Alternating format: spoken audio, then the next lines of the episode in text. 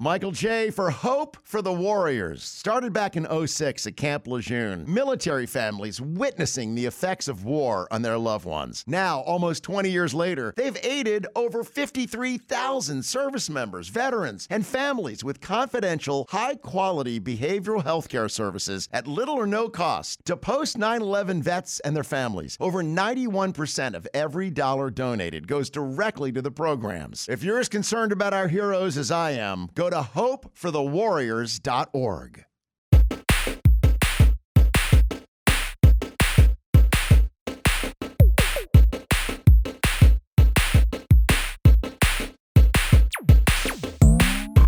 La cosa della comoda, siamo ufficialmente live. E vai! Ecco, perfetto, davvero. E sembra giusto. Stavamo, stavamo parlando di deiezioni, di roba. Passiamo- Defecazione. Fantastico. Perché dovete sapere che Mirko ha avuto un po' un... eh, eh, come dire, un inizio di episodio abbastanza travagliato per questioni hardware e altro. Ha tirato giù tutti i santi del paradiso proprio adesso che siamo nella settimana santa. E quindi ha detto: Ok, non, non- non facciamo l'intro, andiamo live direttamente. Noi stavamo parlando di, di merda. Ma quale argomento migliore, ragazzi? Per iniziare quello che è ufficialmente il cinquantesimo episodio di Floppy Disk.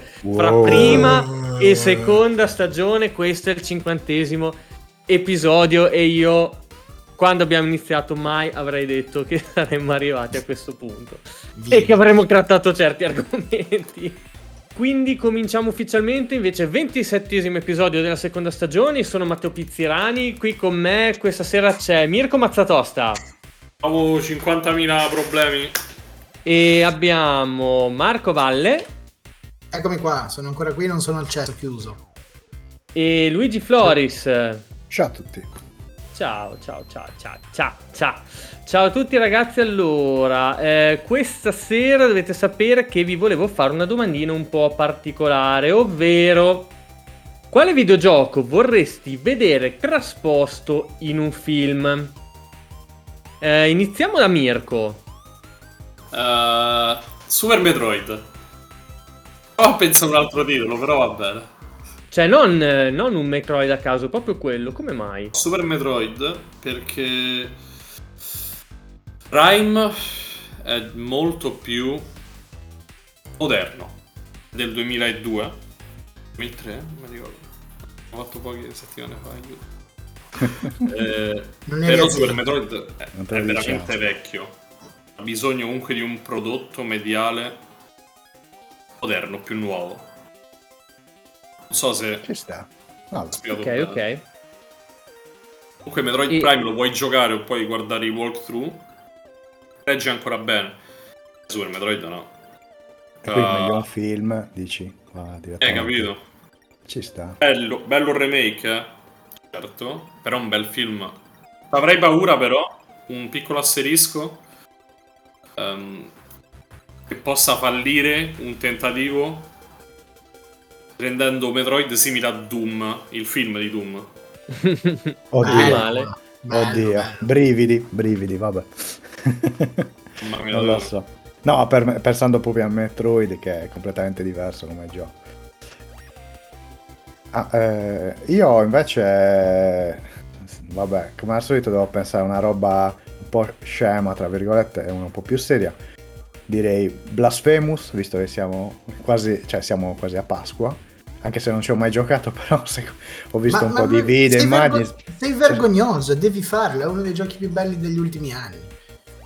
Eh, lo so, però diciamo che prima o poi mi, approccerò. Però se- mi, mi affascina, poi diciamo che siamo in tema pasquale, ci sta. Mentre l'altro gioco, che sarebbe la risposta più seria, tra virgolette, di un gioco che amo, un film di Gears of War, di cui si vocifera, ci sarà una Eh, sì. serie tv. Però Ottima scelta. chissà, chissà. E ovviamente Bautista ah, nel ruolo di Mark Phoenix. Assolutamente, sì, Esatto. ci starebbe da Dio. Poi Sì, sì, sì, ma di Gears of War, non con le nuove generazioni che li piglierei tutti all'erfoni. Cioè, No, no, no, beh, Gears of War intendo proprio il primo, la squadra sì. originale. No, perché quelli di Hivebuster bisognerebbe dargli dei, dei schiaffi forti sulla nuca, cioè proprio... No, no, so no. poi. Marco, te invece? Allora, eh, Bloodborne direi, perché secondo me se fatto bene, ma deve essere fatto bene e non è semplice, Eh, se no. fatto bene viene fuori un capolavoro dell'horror di quelli proprio che, che la gente, anche quelli che non hanno mai giocato al gioco, si ci fiombano. Ci sta. Sì, sì, sì. Immaginati un bene. po' eh, Yarnam, sì, Yarnam tutta bel- ben ricreata, tutta la, la- la cosa, la notte della caccia, tutta la questione dei, dei- dei- dei grandi esseri. No, no, fico, fico. Anche la clinica di Quindi- Yusef K. La clinica di Josefka, sì, sì, sì, esatto. Cioè, secondo me si presta più che un Dark Souls qualsiasi. Sì, Sì. sì, sono d'accordo. No, ma io poi tra l'altro mi sono letto anche un pochino di Lovecraft, o meglio, me lo sono ascoltato, audioletto e cioè le immagini sono proprio quelle, cioè avevo proprio in mente Yarnam quando descriveva... Eh, Vabbè, sì, non sì, c'entra sì. niente. No, no, invece c'entra e come? Cioè, ci sono... Ecco, magari tipo se, se lo, lo, lo- lo- lo girasse tipo del toro, sarebbe fantastico. Cioè, una cosa del genere, cioè Bloodborne girato da, da Guillermo del Toro. Non un Tarantino. No, no, Tarantino non è Quattro belle katane. cioè. Eh sì, Lady Maria che sfodera le spade e comincia a tagliare gente. Vestita da sposa. No, vestita da Lady Maria che comunque già... Ah, vestita da, da doll. Da, da- No, no, era una citazione eh, Eh, a vabbè, anche- Tarantino. E io invece come film non dico niente di originale, vorrei un Metal Gear perché se ne parla da una vita e veramente secondo me addirittura dai tempi di Metal Gear 2 se non addirittura l'1 che si parla di un film di Metal Gear. Poi anche adesso ci sarebbe c'è tutta quella questione con il regista che è dietro, che sta lavorando con Kojima, ma cioè che l'ha inserito anche in Death Stranding tra l'altro, ma si parla veramente di un sacco di anni fa oramai. E boh, non lo so, non, non si capisce sto progetto se esiste, se non esiste. Eh, Ma poi bisogna capire anche i diritti, come sono organizzati. Cioè, nel senso, Ah, i diritti li ha, li ha- li ha Konami. eh, quindi- appunto, quindi è un po' eh, difficile. sì. Pam, pam, pam, pam. Vabbè, vabbè, comunque vi ho fatto questa domanda ragazzi perché questa sera dovete sapere che parleremo di due videogiochi che eh, hanno eh, ricevuto un film, che stanno per ricevere un film eh, a breve, del quale tra l'altro uno compie anche gli anni. Ma prima, a proposito di anni, torniamo indietro di 20 anni, come facciamo tutti i mesi andando a leggere le notizie direttamente dalle pagine di PS Mania 2.0. Questo ragazzi è il numero di aprile 2003, è il numero 24 edito da Playpress Publishing. E partiamo con, parlavamo di film e, e iniziamo subito con Hulk. Arriva The Hulk. Bruce Banner diventa poligonale. La Radical Entertainment ha presentato durante un evento rivol- eh, svoltosi a Berlino il primo gioco per PS2 dedicato al gigante verde della Marvel. La febbre per i supereroi non accenna a diminuire quindi, anzi l'imminente arrivo di Hulk sugli schermi cinematografici ha convinto la Vivendi Universal a produrre subito un gioco ispirato alla nuova avventura del popolare eroe dalla pelle verde. A seconda della fase di gioco che si starà affrontando, il nostro personaggio su schermo potrà essere il geniale scienziato Banner o il suo muscolosissimo alter ego. Il primo, ovviamente, sarà più adatto all'esplorazione e alla risoluzione di enigmi, mentre l'immane forza del secondo ci permetterà di risolvere non pochi problemi quando si tratterà di affrontare nemici o distruggere tutto quello che gli capiterà a tiro. E questo era evidentemente il biopic eh, del film che uscì nel 2003 proprio mi pare Sì. con Eric Bana, il primissimo Mm. Hulk eh, cinematografico. Madonna, ragazzi, uno dei faceva primi schifo sia il giochi. gioco che il film. Io è uno dei primi giochi che ho giocato. Questo? Mai giocato. Te, ehm, No, prima abitavo visto il dominio e il mio vicino, un mio amichetto, aveva la mia età ed uno dei primi giochi che aveva comprato per PC era proprio Hulk, questo qua. E poi ha smesso Ah. di giocare. Esatto. Però ci sono rimasto male quando è uscito il film eh, perché l'attore che faceva Hulk non era quello dei telefilm che guardavo da bambino su Italia 1. Lu Ferrigno. esatto, Ferrigno. Luferri, il mitico Luferrigno. Beh, Era Eh, fantastico quello lì, era bellissimo. Cioè, Sì, sì. Grandi effetti speciali, cioè... Tra l'altro non so se avete visto, sì, in, que- in quel telefilm lì c'erano stati poi gli Avengers, c'era Thor, Iron Man anche Ah, va. come Ah, compagno. no, questo non me lo ricordavo. Ma, sì, ma fatti davvero, io come se io e te ci vestissimo di quello che troviamo nella spazzatura e cioè... Era proprio fatto con se- 6.000 lire. tutto. Mi basta questo per recuperare questi episodi perché non li ricordo, quindi Ma se- secondo me cioè, si trova anche qualche screenshot su internet. Sì, sì. di- ah, Ah, sì, sì, sicuramente, Mi, mi ricordo di averli visti, non in tv ma su internet. E Bene, proseguiamo ragazzi perché eh, continuiamo a parlare di film. Bad Boys diventa un gioco. Le nuove avventure di Will Smith su PS2. La Empire Interactive si è assicurata i diritti di sfruttamento per uno dei film più attesi della prossima stagione, Bad Boys 2. Chi ha avuto la fortuna di vedere il primo capitolo si ricorderà di una divertente commedia poliziesca interpretata da Will Man Black Smith e Martin Lawrence. Ne sono protagonisti due agenti della polizia. Uno, Mike Lowry, interpretato da Smith, è ricco e ha molto successo con le donne. L'altro, Marcus Barnett, interpretato da Lawrence, è invece sposato e molto attaccato al suo lavoro. Il risultato finale dovrebbe essere un gioco d'azione a metà tra Vice City e Max Payne, ma per ora le informazioni al riguardo e soprattutto le immagini sono ancora celate negli studi dell'Empire. Non penso di averlo mai di essermi mai minimamente interessato a questo gioco, non so voi ragazzi. No. per Beh, no, no, considerando poi se è uscito su PlayStation 2, come sapete io in quegli anni Mm, Comunque i film erano fighi, erano veramente fighi. Ah, i film, uno- eh, sì, ho visto i primi, i primi due, credo. Poi ne è uscito uno più recentemente. Sì, so. sì, esatto. Sì, Quello non l'ultimo l'ho non l'ho visto. visto. Ah, Sì, ah. manco io. No, E io proseguiamo per- perché... No, no, vai Marco. No, dicevo, non ho mai visto il film. no. Il film non era Eh no, è, è divertente, re- recuperalo se, recuperalo se ci era riesci. quello del fidanzato della nipote. Sì, sì, c'è la scena... No, no, eh, non era la nipote, era la figlia. Era la figlia, penso. Sì. Cioè, Will Smith che fa il, discorsetto al moro... Ah, madonna, non mi ricordo, però bellissimo. Ah, bellissimo. sì, sì, sì, ho capito, ho capito più o meno. Però non ricordo bene i dettagli. Esatto, come vedi neanche io. Purtroppo. Ce lo dobbiamo riguardare, basta. Eh sì. Proseguiamo perché c'è una notizia piuttosto importante, il ritorno di Prince of Persia. Sands of Time annunciato da Ubisoft.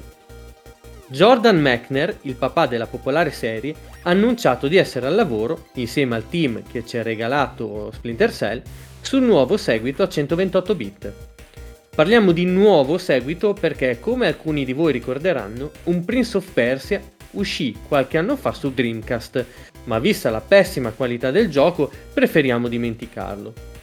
Sands of Time sarà molto più improntato all'azione rispetto ai suoi predecessori e conterrà alcune novità mai viste prima. La più interessante riguarda una fantomatica possibilità di manipolare le sabbie del tempo. In pratica si tratterebbe di una speciale barra posta sullo schermo che permetterebbe al personaggio di andare avanti e indietro nel tempo per brevi tratti, cosa che gli permetterebbe di prevenire alcuni attacchi nemici, di saltare con maggiore precisione o di prevedere la caduta in una trappola.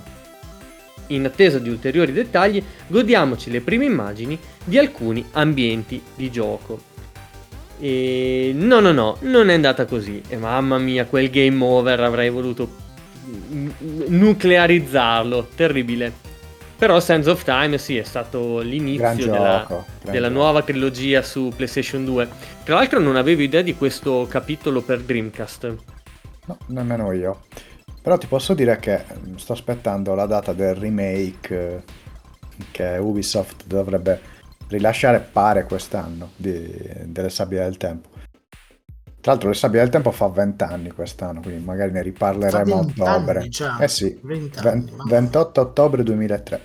Ma pensa che io quando erano usciti sti giochi dicevo, ma guarda che hanno rifatto praticamente il, il- remake di Prince of Persia, perché io avevo giocato Prince of Persia, quello, quello, diciamo originale, originale. Datemi un secondo, se- scusate, andate avanti. Sì.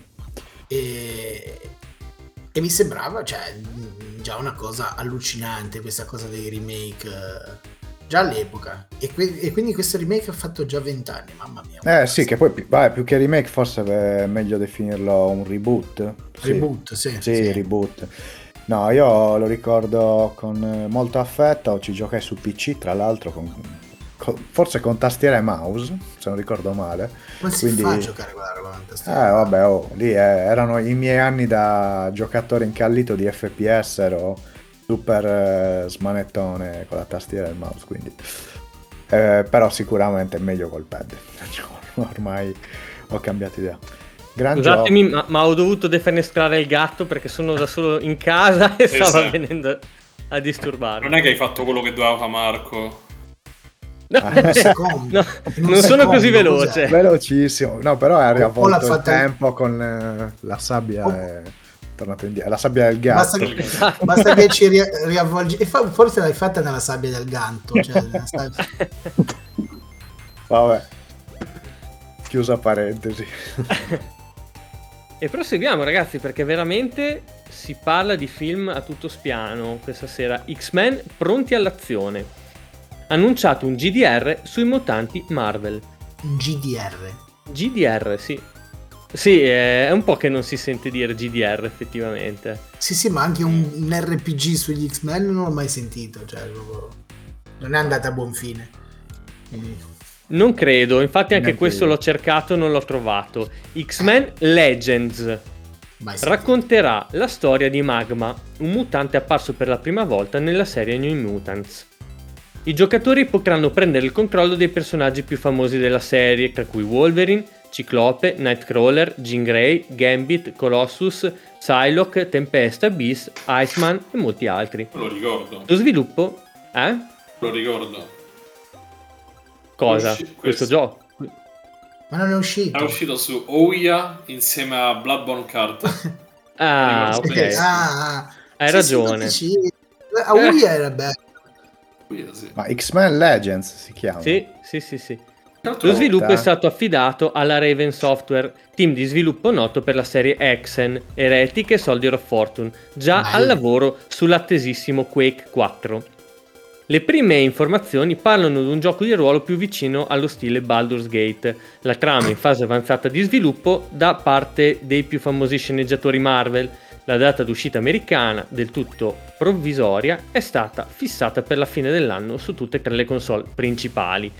Anche Quake 4 penso che sia andato a finire molto male. No, aspetta, però X-Men Legends è uscito poi ufficialmente. Cioè, Sì? Eh sì. È Allora mi ricordo È male. uscito su PlayStation 2. Adesso avevo vago ricordo di Ah, ma c'hai ragione, mi sono puttanata. confuso con un altro gioco. Esatto, no, questo è uscito sì, in quella generazione di PlayStation 2, GameCube, Xbox e anche Engage. Non ho idea di come, poter, cioè, come possa essere su Engage. E, e ne è uscito anche un seguito, lo stavo vedendo. X-Men 2, l'era dell'Apocalisse. Legend 2, l'era dell'Apocalisse.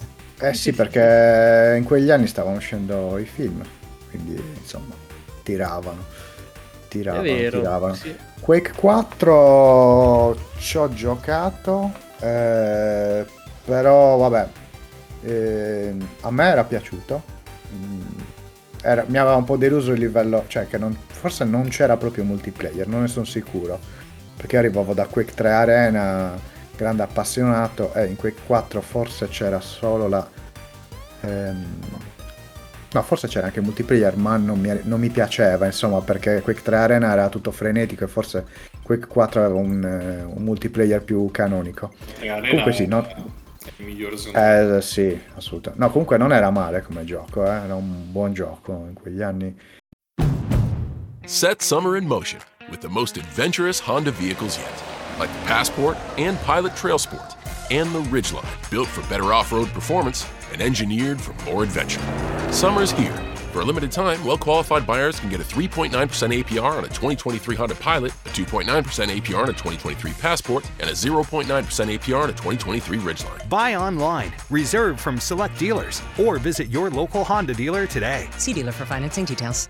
Did you know the new National Army Museum in Alexandria, Virginia was made possible by the generosity of grateful Americans? The nonprofit Army Historical Foundation led the campaign to build the museum, and they continue to ask for your support. Your generosity will go directly to the mission they have carried out for 40 years, ensuring America never forgets the service of our soldiers. Show your appreciation to all who have served by making a contribution to the Army Historical Foundation. Give today at armyhistory.org. That's armyhistory.org. E di software ne sfornava ancora. E sì, infatti eh, mi sono, mi sono proprio sbagliato, eh, mi sono confuso con un altro gioco che ero andato eh, a cercare e che non ho trovato, tra cui ad esempio questo, Siphon Filter Online. Ok. Eh ragazzi, Eh, sì, no, dico, proprio bello. è vero, cioè sembra proprio che giocheremo un sacco online con questa PlayStation 2, tutti, tutti i giochi che non hanno mai visto le- la luce. Gabe Logan va in rete. Durante una manifestazione in Corea del Sud, organizzata per celebrare il primo anniversario del lancio di PS2, la Sony ha annunciato una serie di titoli che sfrutteranno il tanto acclamato, ma ancora poco diffuso, collegamento in rete del monolite nero. Tra i già noti Resident Evil Online, Bomberman Online, Socom e Breaker, due nuovi titoli hanno catturato la nostra attenzione. Se Ark the Led Online può essere tralasciato pur promettendo bene, in fondo i capitoli precedenti qui da noi sono praticamente sconosciuti, non lascia invece indifferente l'annuncio di un nuovo episodio della serie Siphon Filter, interamente giocabile in rete. I dettagli sono ancora nulli, ma cercheremo di scoprire qualcosa di più nelle prossime settimane. E stiamo ancora aspettando. Alieni contro predatori. Lotta senza quartiere su PS2. Bello Fox questo. Interactive ed Electronic Arts si alleano per sfruttare nuovamente il redditizio marchio Alien vs Predator. Una serie che per la prima volta arriverà anche su console. Le due compagnie hanno mostrato le prime immagini di Aliens vs Predator Extinction, che a Bellissimo. differenza dei precedenti capitoli usciti su PC non sarà uno sparatutto in soggettiva ma un gioco strategico. Prendendo il controllo di una delle tre razze disponibili, compresa quella umana, composte ognuna da 10 unità, ci imbarcheremo in 21 missioni, 7 per ogni razza. Lungo le campagne si potranno potenziare le truppe acquisendo nuove armi e abilità utili a sovvertire possibili sconfitte in vittorie schiaccianti. Ognuna delle tre classi avrà abilità ben specifiche e punti deboli che dovranno essere valutati attentamente in guerra. L'estate segnerà l'inizio delle ostilità. Vi sentite pronti? Non se la so giocata benissimo. Tu Marco ci avevi giocato? Giocato, giocato, stragiocato, finito miliardi di volte, è bello, molto bello. Anche il fatto è un RTS praticamente. Sì. Anche lì, come parlavamo la settimana scorsa di Operation Genesis, giocarlo con il Eh, pad. infatti. Eh, e- poi- sono ottimizzati bene quel- sul livello comandi, almeno quelli, quelli, quelli Era lì. solo su console, cioè leggevo Sì, era- PlayStation 2 Xbox, io infatti Esatto. in quegli anni eh, giocavo più che altro su PC e quindi poi soprattutto gli RTS, infatti non me lo ricordavo.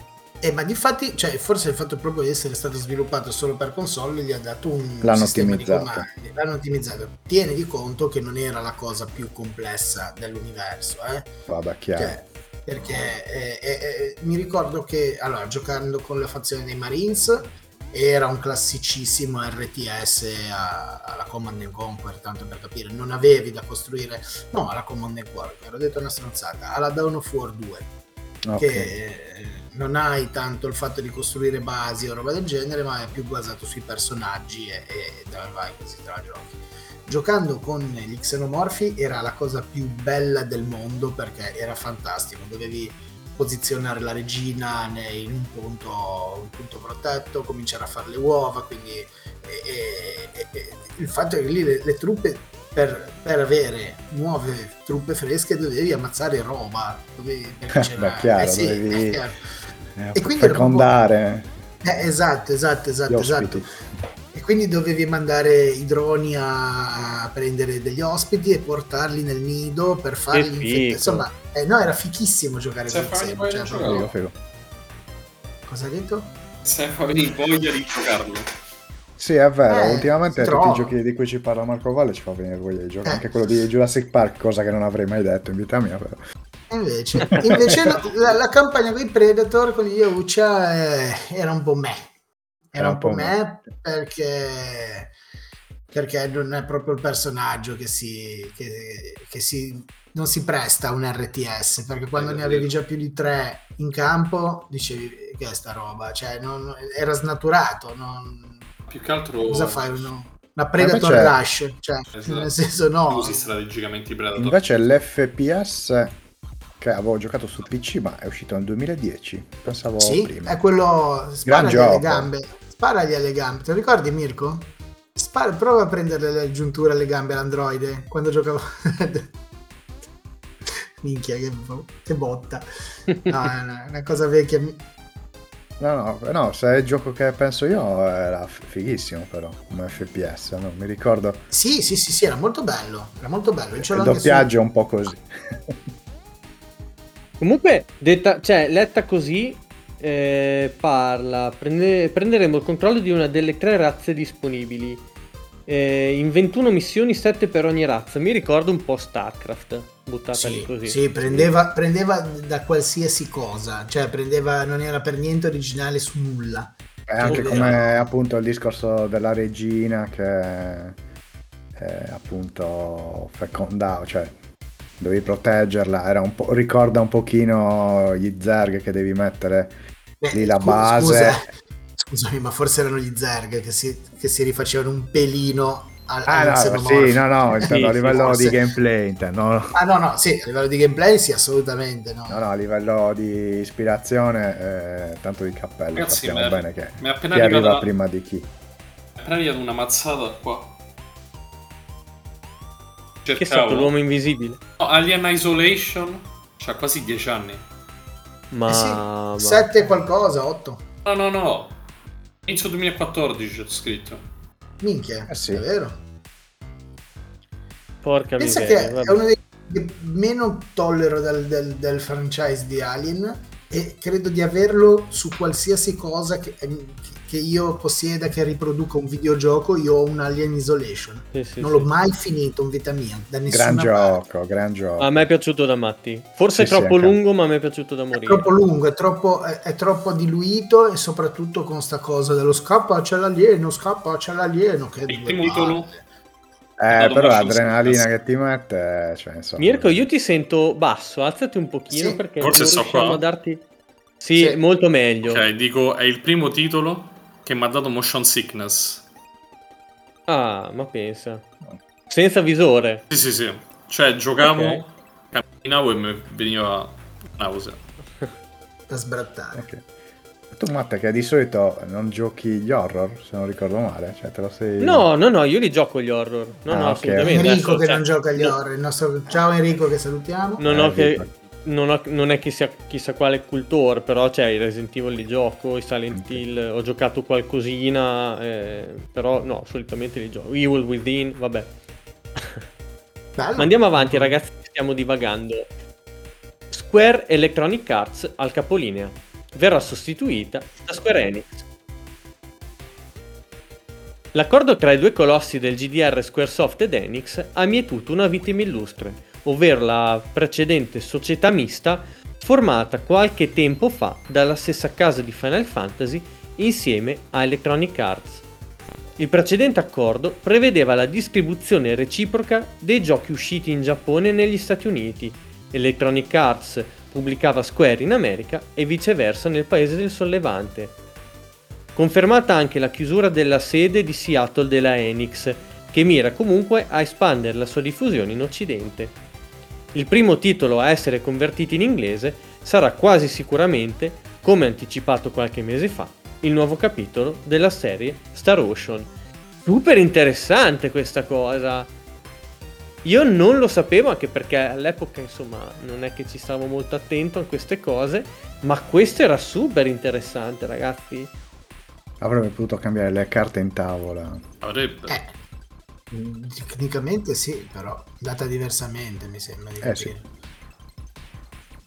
Facciamo felice Mirko, Lara formato extra, DVD bonus per The Angel of Darkness. Hai già bestemmiato abbastanza sì, Mirko. No ragazzi. e per fortuna non eravamo in live. però sarebbe stato bellissimo. sì, molto. Il Dipartimento americano della Eidos ha rivelato che a coloro che eh, ordineranno la nuova avventura di Lara nei negozi statunitensi verrà regalato un DVD bonus contenente il seguente materiale extra che farà felici tutti i fan della bella archeologa inglese. Memorial Moments, collezione dei più memorabili filmati della serie. Trailer esclusivo di Lara Croft, Tomb Raider, The Angel of Darkness. The Making of The Angel of Darkness. Spot TV del gioco, filmato extra The End of Fate, profili dei personaggi eh, Lara Croft e Curtis Trent, intervista con Lara Croft, fotogallery Lara Croft Models. A questi dovrebbe anche aggiungersi una speciale statuina di Lara, di cui vedete un'immagine con tanto di testa gigante e oscillante. La stessa offerta verrà ripetuta anche in Europa? Speriamo. E no, e no, non penso proprio che perché noi rimanevamo sempre a bocca asciutta. Matteo, sapere una cosa. Sì. Il eh, DVD di Angel of Darkness esiste. Mhm. Devi giocare tramite un telecomando. L'ho visto personalmente al Conad del mio paese a 99 centesimi nel cestone. E beh, E non te lo sei preso? Tipo i prodotti in scadenza. Io, ho praticamente tutti i, mm, i Tomb Raider, anche fisici. Quello no, non esiste. perché non l'hai preso? Marco, ma te pare che io me lo compro e mi metto a fare... veramente bello questo gioco. Ma non devi dire che è veramente bello, ma lo tieni per, per- per- per- per collezione. 99 centesimi. Forse mi è stata convinta, esatto, ok? poi 90 Forse quando ci ripasso 99 centesimi.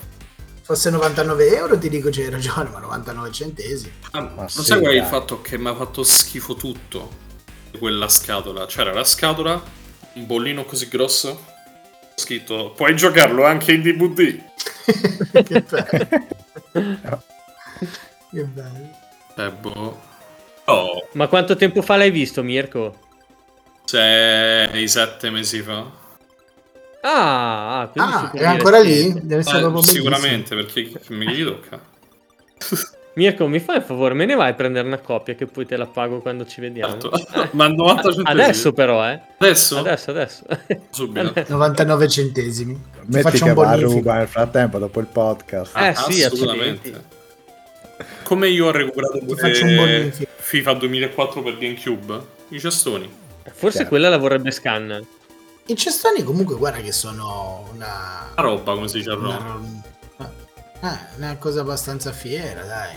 Cioè, ogni tanto ce la trovavi una, una qualche offerta veramente bella. Ma io ve l'ho detto, ci ho trovato eh, Pokémon Ultra Luna a 1,90€. Avevo inviato pure la foto. Nuovo, imballato. Rivenduto a 35. Buono. Ma invece un gioco del quale io non avrei aspettato offerte per comprarlo era proprio questo. La PS2 va di moda, le Bratz diventano un videogioco. Eh, questo ragazzi è day one subito. Pre-order. Pre-order day Esatto. one. Day one. Collector Day edition e tutto quanto anche. Che bello, le braccia. Da tempo è stato annunciato un gioco dedicato alle bambole Bratz per PS1, un titolo musicale che riprende molti elementi già visti nei vari Dance Dance Revolution e Britney's Dance Beat. Notizia più recente è invece l'uscita di un altro gioco dedicato alle stesse, differente dall'altro in quanto più orientato verso l'avventura. Attenzione, qua la situazione si fa intrigante. Le nostre lettrici più giovani saranno felici di sapere che finalmente potranno impersonare una vera Bratz Girl cercando in è giro i vestiti cercando in giro i vestiti più adatti alle varie occasioni e facendo shopping per diventare le ragazze più alla moda e popolari del quartiere. Ah, non vedevo l'ora. Ma guarda che tra l'altro devo aver visto un video di, di, di, di, di Fraus, di, di- parliamo di videogiochi, che i giochi brutti, che, che appunto eh, giocava al gioco delle brazze. Ed è, è una cosa spaventosa se è quello che, se è quello che ha fatto vedere Fraus in quel video ma cioè, è, è veramente orrendo e sarebbe molto carino giocarlo noi in live sarebbe. Sì, sì, ci divertiremo un sacco, sì, sì. Mm, Sicuramente. Quello- Secondo me quello va giocato in serio. Lo facciamo giocare a Lewis. Facciamo giocare a Luis perché eh, non solo No, sono giocherebbe- malato quella giornata. No, no, no, avrebbe proprio anche, cioè, proprio la carica di fastidio nel farlo e quindi... mm, Sì, è quella, quella la cosa più bella. Sì, sì. Perché Ah, se bisognerebbe riuscire a farmelo installare. Non si sa poi in quale piattaforma. Perché... non- non- con quale metodo di coercizione fartelo installare. Non so, Un virus, mi dovete mandare un virus. Lo Scusa No, Mirko, ti abbiamo interrotto. No, vai, vai. La prossima puntata è mm, una run per il platino delle Braz. Scusate, sto un attimo pure a leggere. Va bene, mi piace, mi piace. Ho inviato comunque la foto Dai. sul canale Discord su mm, Off Topic, che è la cosa di cui parlavamo prima. Usate torno nel mio andro. Andro. E salutiamo Zaga in chat, Zaghetta, ciao, che fai? Gli annuncia la uomo Puma, eh sì, hai sentito ormai. ormai eh, sono, sono su, quella, su quella frequenza lì. Ci manca la musichetta di sottofondo. Esatto, no, basta, non gliene posso più. Continua a canticchiarmela ancora, un macello. Tutti insieme! Sotto la doccia. Ma potremmo invitarlo l'uomo Puma in puntata. Ma chiamiamo, A chiamiamo. Vadigno. Vadigno. Puma, eh, cioè, No, ragazzi, l'uomo Puma poi va in letargo quando siamo in puntata. Non, fa- No, non no, abbiamo sì. più l'ospite. se gli fai una domanda scomoda va in letargo per non Esatto. Che rispondere. bello. È ancora vivo, sì, Zaga, è ancora vivo ehm, l'attore che ha fatto l'uomo Puma. Sì, ho visto qualche foto. Sembra strano, ma è ancora vivo. Sì, ha abbandonato la carriera. In un secondo- Non so perché. Imparerò Ma- a volare. Ah, ciao. Ma ragazzi andiamo avanti perché stiamo divagando. Allora siamo in una sezione che si chiama Spy, che eh, praticamente eh, c'erano le voci di corridoio, i rumor, le notizie non ufficiali. E partiamo con il ritorno di Goku. Sembra proprio che il mitico, il mito dei Super Saiyan non tramonterà mai. Il picchiaduro della Infogrames Dragon Ball Budokai, dedicata alla serie di cartoni animati da tutti noi ama- amato, è attualmente nei primi posti delle classifiche di vendita di tutto il mondo.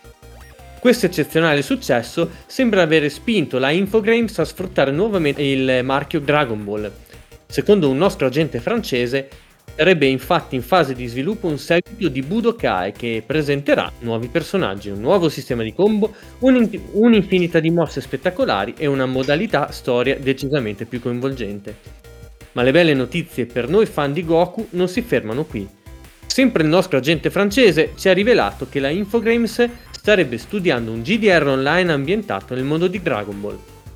Secondo le prime indiscrezioni, Dragon Ball Online funzionerebbe solo su internet come Final Fantasy XI e dovrebbe permettervi di formare un gruppo di eroi composto da altri giocatori reali connessi a internet e di andare alla ricerca delle sfere del drago o combattere vari super nemici, esattamente come nella serie animata. Sarà anche possibile sfidare i giocatori in spettacolari tornei di arti marziali. Purtroppo la Infogrames non ha confermato nulla, anzi ha assolutamente smentito l'esistenza di questi due progetti, ma già all'epoca di Dragon Ball Budokai il nostro agente ci aveva dato delle informazioni inizialmente smentite dalla Infogrames, che si sono poi rivelate vere. Quindi noi vogliamo continuare a sperare. In realtà penso che l'unica notizia che poi si è rivelata reale qui era proprio quella di eh, Budokai 2 che ebbe effettivamente, sì, quindi Budokai ebbe effettivamente un sequel. Eh, tutti i giochi online, eh, insomma, lo, lo- mettiamo anche questo nel cestone di tutti i giochi online annunciati e mai, eh, e mai usciti. E proseguiamo.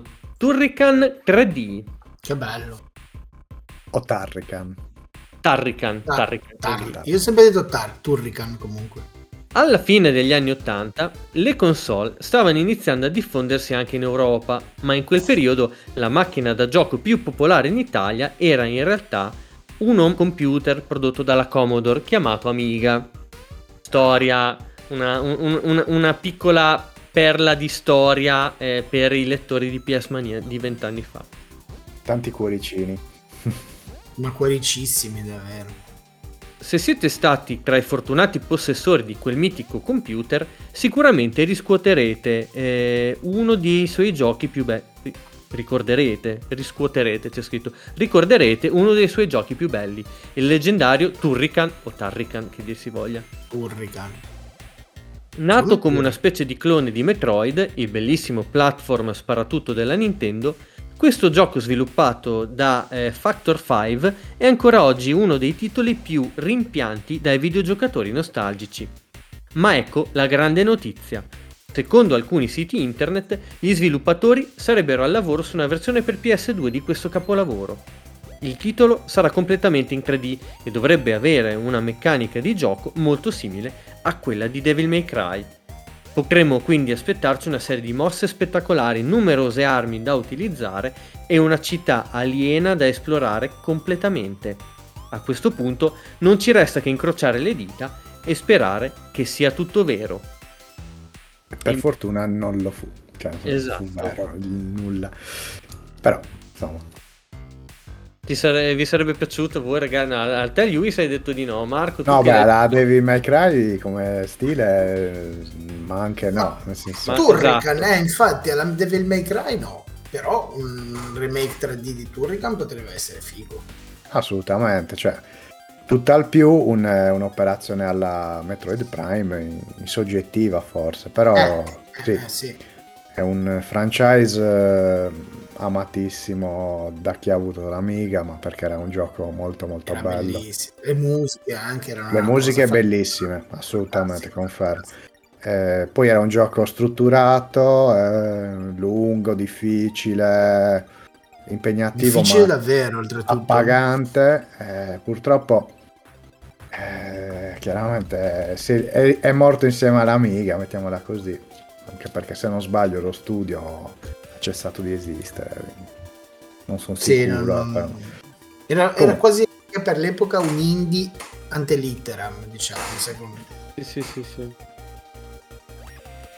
E andiamo con l'ultima notizia, ragazzi. Metal Gear Archives. Mentre le 3 di Los Angeles, un minuto di silenzio per le 3 di Los Angeles, si avvicina a grandi passi, si moltiplicano senza sosta le voci di un imminente ritorno di Solid Snake su PlayStation 2.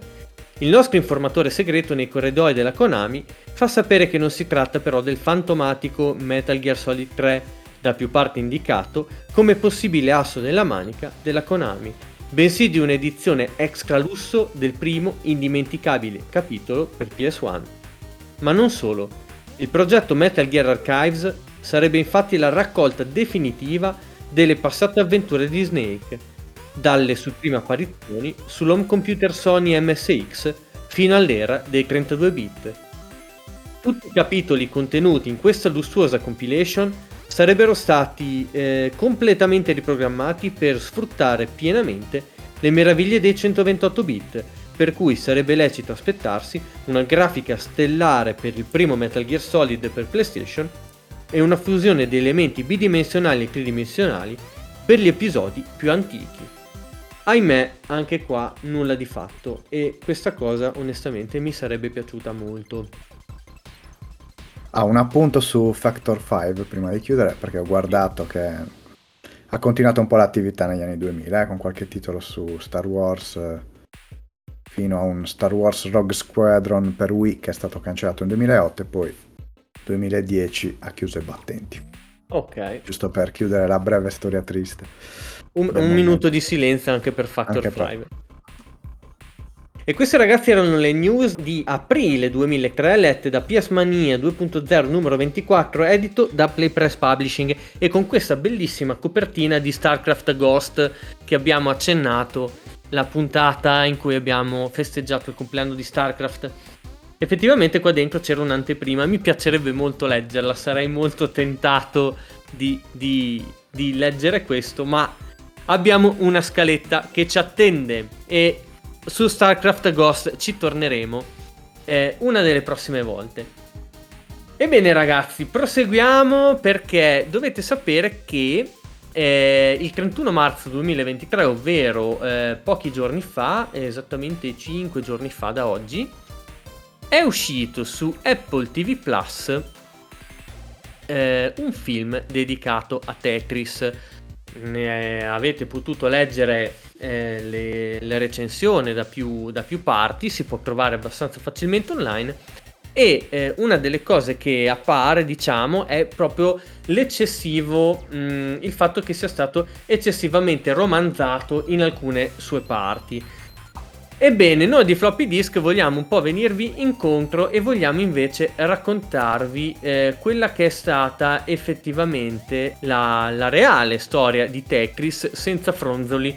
Eh, infatti, eh, da questo punto di vista, io ragazzi vi posso consigliare un eh, bel documentario di un'ora, dura un'oretta, che potete trovare su YouTube. Metto il link esattamente qui in, eh, in chat e lo metterò anche eh, in descrizione dell'episodio. Questo eh, documentario si chiama Tetris from Russia with Love e eh, vado un attimo a raccontarvi qual è stata la reale storia di Tetris, non tanto dello sviluppo, ma eh, ha una storia molto particolare questo gioco mitico perché eh, dovete sapere che erano, eh, era il 1985 ed era, eh, insomma, il creatore è russo, quindi praticamente c'era tutta la questione dei, eh, della cortina di ferro, della guerra fredda, no?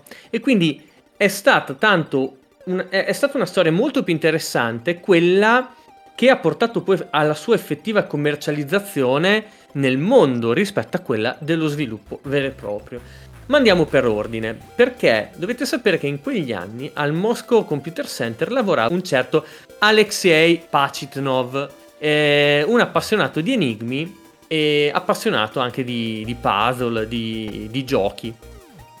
In particolare uno dei suoi giochi preferiti si chiama Pentamino o Pentamino.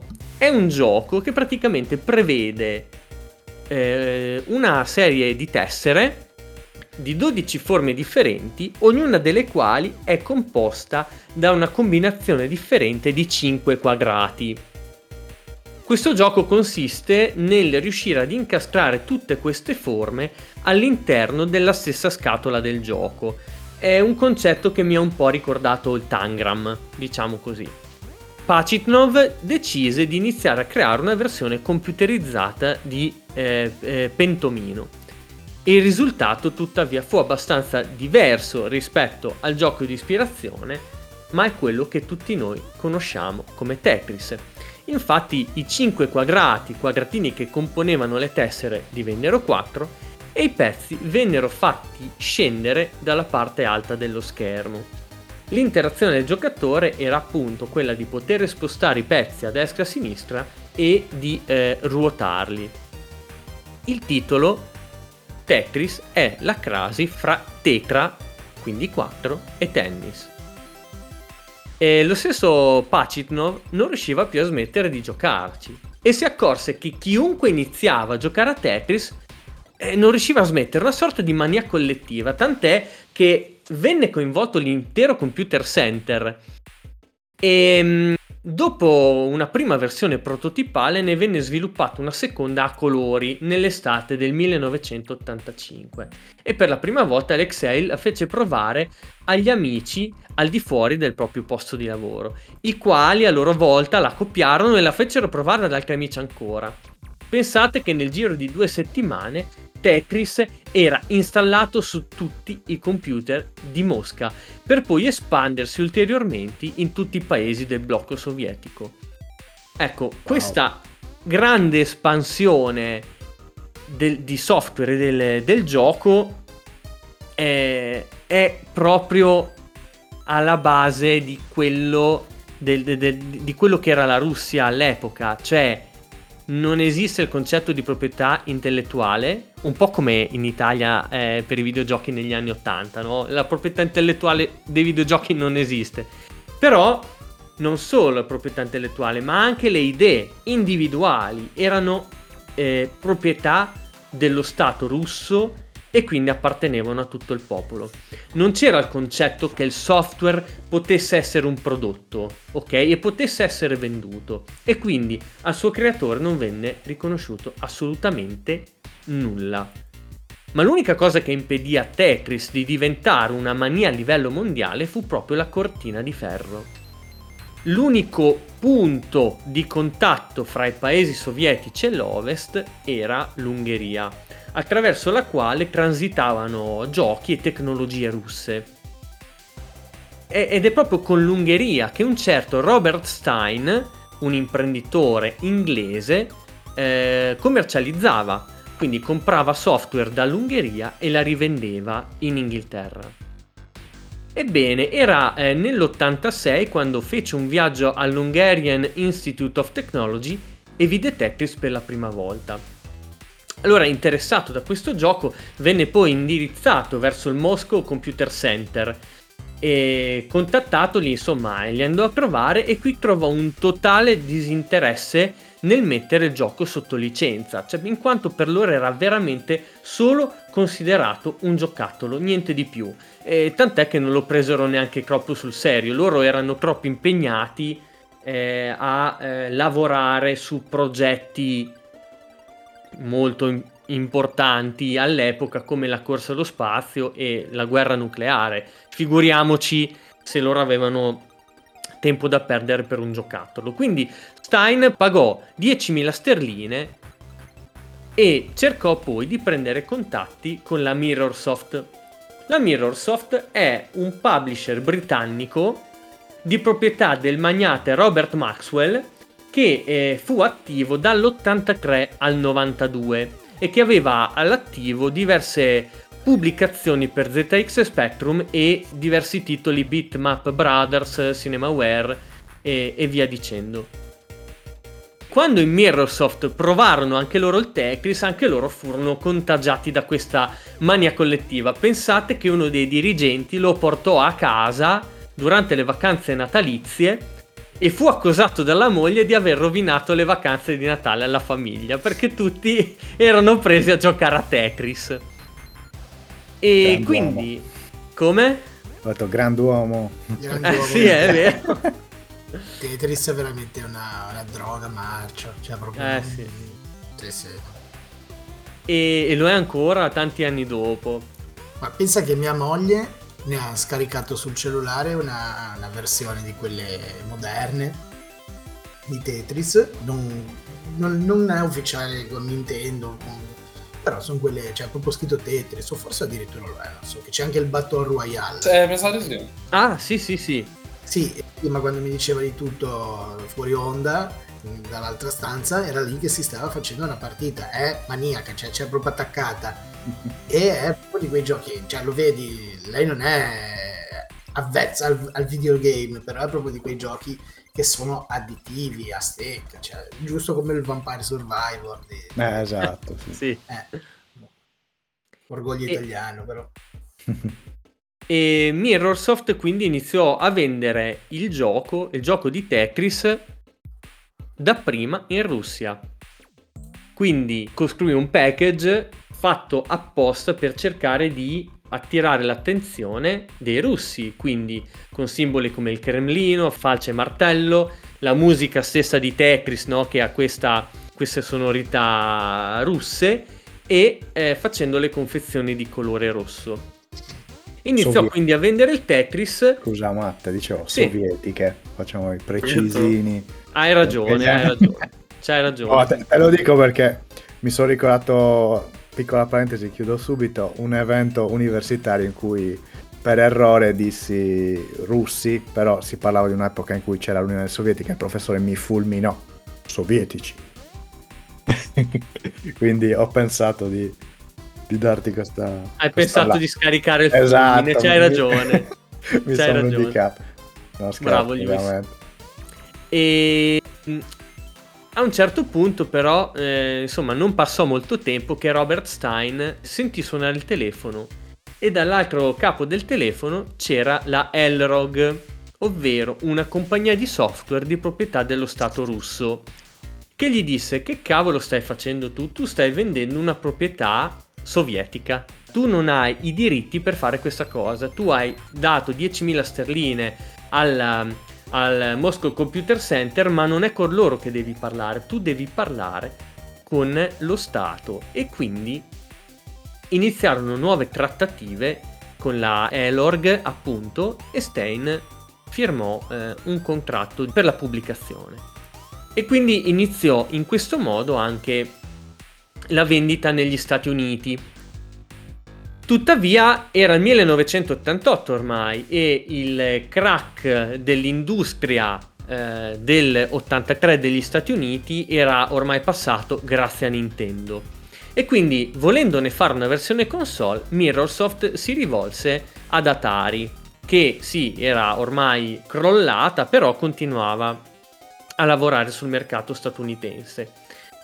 E, tra l'altro, in tutto questo bailame, eh, permessi lo Stato e ehm, pubblicazione mondiale, eh, Pachitnov non aveva ancora eh, ricevuto assolutamente un centesimo, mentre le compagnie occidentali stavano facendo i soldi a palate con il suo gioco. Eh, oltre a tutto questo però c'era ancora un mercato, un mercato molto importante, molto grande, che era rimasto fuori, ovvero il Giappone. Il Giappone che tra l'altro stava vivendo anni di gloria assoluta proprio grazie a Nintendo. Ed è qui che entra in gioco un altro personaggio molto importante, ovvero Hank Rogers, che è anche il protagonista del biopic che hanno fatto eh, su Apple TV Plus. Hank Rogers è un imprenditore che cercava giochi da introdurre nel mercato giapponese. Per cui eh, Rogers si rivolse a Stein per cercare di ottenere i diritti di pubblicazione in Giappone anche perché Nintendo aveva in ballo il lancio di una nuova console, che sarebbe poi stato il Game Boy. E quindi eh, Stein era al vertice di tutta la catena di distribuzione mondiale ed era lui che parlava direttamente con i russi. Tuttavia, ad un certo punto Stein smise completamente di rispondere a Rogers. I mesi passavano e il Game Boy era sempre più imminente, per cui Rogers decise a un certo punto di partire lui stesso per la Russia ed andare alla ricerca della Elorg per poter parlare con loro. Eh, quindi aereo, arrivò a Mosca e eh, doveva cercare l'azienda perché non è che poteva aprire Google Maps o aprire le, eh, le in, come si chiama, l'elenco telefonico.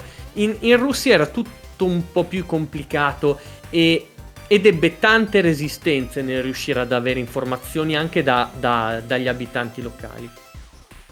E tuttavia Rogers divenne in questo viaggio amico dello stesso Pachitnov, e, ehm, che tra l'altro gli diede anche una mano a risalire alla Elorg.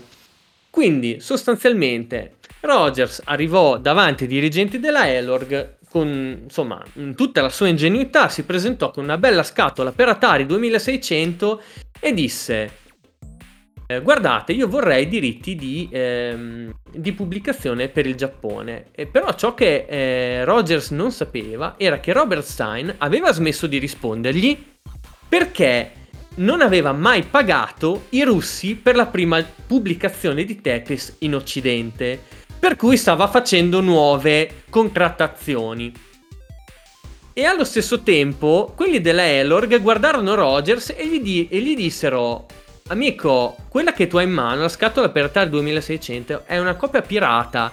Perché noi non abbiamo mai dato i diritti per la pubblicazione per console a nessuno. Non li abbiamo mai dati. Voi state facendo, voi, Atari sta facendo un illecito. E infatti venne poi fuori che Stein e Mirrorsoft non avevano mai avuto i diritti per console ma solo per PC e tutto questo per una semplice svista da parte di Stein. Per sbloccare la situazione, lo stesso Stein continuò ad andare a Mosca più volte e si mosse persino Mevin Maxwell, che era il figlio di Maxwell, il magnate. Addirittura avevano iniziato quindi a muoversi delle pedine molto importanti. E tuttavia chi riuscì a spuntarla per avere i diritti di pubblicazione su console fu proprio Hank Rogers, che quindi eh, riuscì a fare produrre Tetris per Game Boy e pensate che tornò più volte in Russia portando con lui anche il presidente di Nintendo of America Howard Lincoln e il presidentissimo di tutta Nintendo Yamauchi. Tetris continuava quindi ad essere pubblicato da Atari ma non avevano più la possibilità di farlo e eh, lo stesso Maxwell, il grande magnate miliardario, scrisse una lettera minatoria alla Elorg dicendo che si sarebbe pubblicamente lamentato della cosa con lo stesso Gorbaciov, il quale aveva un'amicizia, aveva buoni rapporti con la famiglia Maxwell e sarebbe arrivato da lì a poco a visitare Londra. E nel novembre del 1989 quindi partì una causa eh, tra Nintendo e Atari per la pubblicazione di Tetris, poi vinta effettivamente da Nintendo. Quindi Atari dovette ritirare eh, Tetris e distruggere tutte le cartucce pronte per la spedizione. Pensate che qua avevano iniziato, a, cioè avete capito a che livello era arrivato eh, questa competizione per i diritti. Era arrivato veramente a livelli politici, eh, cioè toccando proprio i, i più grandi eh, potenti della terra dell'epoca. E in tutto questo Pacitnov non ha guadagnato una lira, non gli venne neanche dato un bonus, zero totale, io me lo immagino un po' come la mucca che vede passare il treno, no? Che sta lì, rumina, si fa gli affari suoi, continua a fare il suo lavoro di impiegato e non ha visto il becco di un quattrino. Tuttavia c'è comunque un lieto fine perché grazie all'amicizia che lui aveva stretto con Hank Rogers, nel 1991 si trasferì negli Stati Uniti e diventò un imprenditore. Venne poi assunto in Microsoft come game designer e iniziò anche lui a guadagnare qualcosa sui diritti di Tetris dal momento in cui eh, nel 1996 scaddero eh, per la prima volta e quindi dopo dovettero poi eh, tornare a rinnovarli. Ora, io non so come eh, verrà raccontato, come è raccontata la storia nel film di Apple TV Plus, ma sono sicuramente curioso. Questo, ragazzi, è quello che eh, potete trovare anche nel documentario che vi ho linkato. Andate a darci un'occhiata se avete voglia. E comunque è una storia incredibile. Io penso che sia eh, l'esempio particolare più eh, assurdo di diritti in tutta la storia di videogiochi. Vostro preferito? Ma è il classico, cioè quello Game Boy. Eh beh sì, assolutamente. A me piaceva un sacco anche quello SNES. Me... Quello SNES, sì, poi tanto. Io... A me piaceva anche il, la versione molto, quella da sala, che ci ho giocato. A me intrippava tantissimo il NES, cioè quello per NES. Se è uno dei giochi, non ironicamente, che ho giocato di più. Quali superiori Vabbè, ci ho quello- giocato per Ma è quello classico, Sì, sì, sì. I due annetti ogni giorno. Veramente bello. Vabbè. L'ho rotto, quindi... Ma io ne avevo già letto qualcosa sulla storia di, di Tetris, perché, vabbè, a parte che è un gioco abbastanza iconico, ma poi avevo, mh, ho preso l'anno scorso Insert Kopecky di eh, Stelio Fergola, che è un libro molto carino su appunto i giochi di oltrecortina, eh, giochi vecchi, giochi diciamo di, eh, a proprio di, di età sovietica e c'era ovviamente par- si parlava anche della storia di Tetris e, e niente bello cioè Tetris droga dicevo prima anche Serena Sì, ci- sì. ci- ci- cioè, è uno di quei giochi davvero che ci rimane attaccato C'è una storia clamorosa. No, ma poi cioè, io riassumerei con Morse tua vita mea, perché insomma, Atari muore, Nintendo invece va lì nell'Olimpo, una coppiata incredibile, Game Boy più Tetris, Eh sì sì è stato un- fantastico un colpo di mercato assoluto. Anche perché all'epoca quando mi sono preso il Game Boy non ce n'è che ti compravi il Game Boy e un gioco. Ancora grazie che ci eravamo comprati il Game Boy. E quindi tipo per i primissimi tempi era a voglia di, di- di scassarsi di, di- di Tetris fino ad arrivare giusto a mettere da parte quei 4-5 soldini per comprarsi un altro gioco. Sì, sì. Io mi ricordo le gite, le gite scolastiche con il Game Boy con Tetris. Eh, a, a, a, giocare anche con il cavo, no? che ci si poteva collegare il Game Boy col cavo. Eh... Sì, però con Tetris non ci ho mai giocato. Chi? O forse sì, boh, non ricordo. Comunque un gioco senza tempo, inve- cioè invecchia... Ah, perché poi è della semplicità, la genialità della semplicità. Esatto, esatto. Poi, eh... Più che altro è catchy, è quello il... Ma parla un po' bacio. Eh, come... Parla come si dice catchy? Come si dice? Intrippante? Come si dice? Usa un termine del 90. Intrippante, vedi, questo è italiano giusto. Lo sai che Mirko ci danno le multe. Mirko ci danno le multe se dici queste eh, cose inglesi, catchy. Troviamo un termine. Chiama Gorbaciov e ti cazzia. O il esatto. professore dell'università. Allora, catchy su Google Translate lo traduce come orecchiabile. Orecchiabile attraente vistoso. È Vabbè, una cosa che ti prende, insomma. Cioè. Sì, diciamo estremamente attraente. Mamma mia, che strano. Attrattivo. Esatto. Usiamo, no, no, non usare dei, dei, foresterismi, ci danno la multa adesso il governo. va bene, va bene ragazzi. Allora, abbiamo parlato di Tetris, andiamo avanti per l'ultimo blocco di questa sera perché eh, abbiamo un compleanno da festeggiare abbiamo appunto il compleanno di un certo Mario Bros. Non so se questa cosa, eh, se è un nome che vi suona familiare in qualche modo. E eh, quarantesimo anniversario, tra l'altro, di Mario Bros. Il primissimo Mario Bros. E guarda caso è in uscita anche il film. Coincidenze? Mm, non credo proprio. E quindi veramente questa sera eh, parliamo di progetti collegati al film in qualche modo. Lewis, so che hai preparato qualcosa. Ho preparato qualcosa, ma tra l'altro aggiungo che Nintendo è solita tributare i compleanni delle sue, insomma, delle sue celebrità, quindi il film eh, non stupisce, chissà come sarà. I trailer diciamo che mi hanno lanciato delle, delle buone impressioni, speriamo bene. Ma parliamo di Mario il problema Bros. non c'è, che... visto il quarantesimo, ci sarà fra due anni dato che la prima volta è uscito nell'85 su NES. Eh no, eh no. Vai, vai eh Luis, no. vai, vai. Eh no, perché prima di diventare uno dei capisaldi del genere platform, nonché fenomeno di massa che tutti conosciamo, Mario si è presentato al grande pubblico in maniera un po' diversa da come siamo abituati a identificarlo oggi. Infatti la, pri- la, prima apparizione del baffuto idraulico in saloppetta avvenne nel 1981 nel titolo arcade Donkey Kong, eh, in questo gioco l'eroe di turno è però un carpentiere, noto col nome di Jumpman, che deve salvare la sua fidanzata dalle grinfie del gorillone Donkey Kong, un altro leggendario personaggio Nintendo ovviamente. Sappiamo bene che Jumpman altri non è se non Mario e che poi ritroviamo in un nuovo gioco arcade a lui dedicato dall'eloquente titolo di Mario Bros. Sulla data di uscita di questo titolo arcade ci sono versioni discordanti. C'è chi parla di giugno o luglio 1983, ma il giorno ufficiale per l'anniversario di Mario Bros dovrebbe essere datato al 4 aprile 1983, esattamente 40 anni fa. Oggi è 5, quindi siamo proprio caduti giusti come date.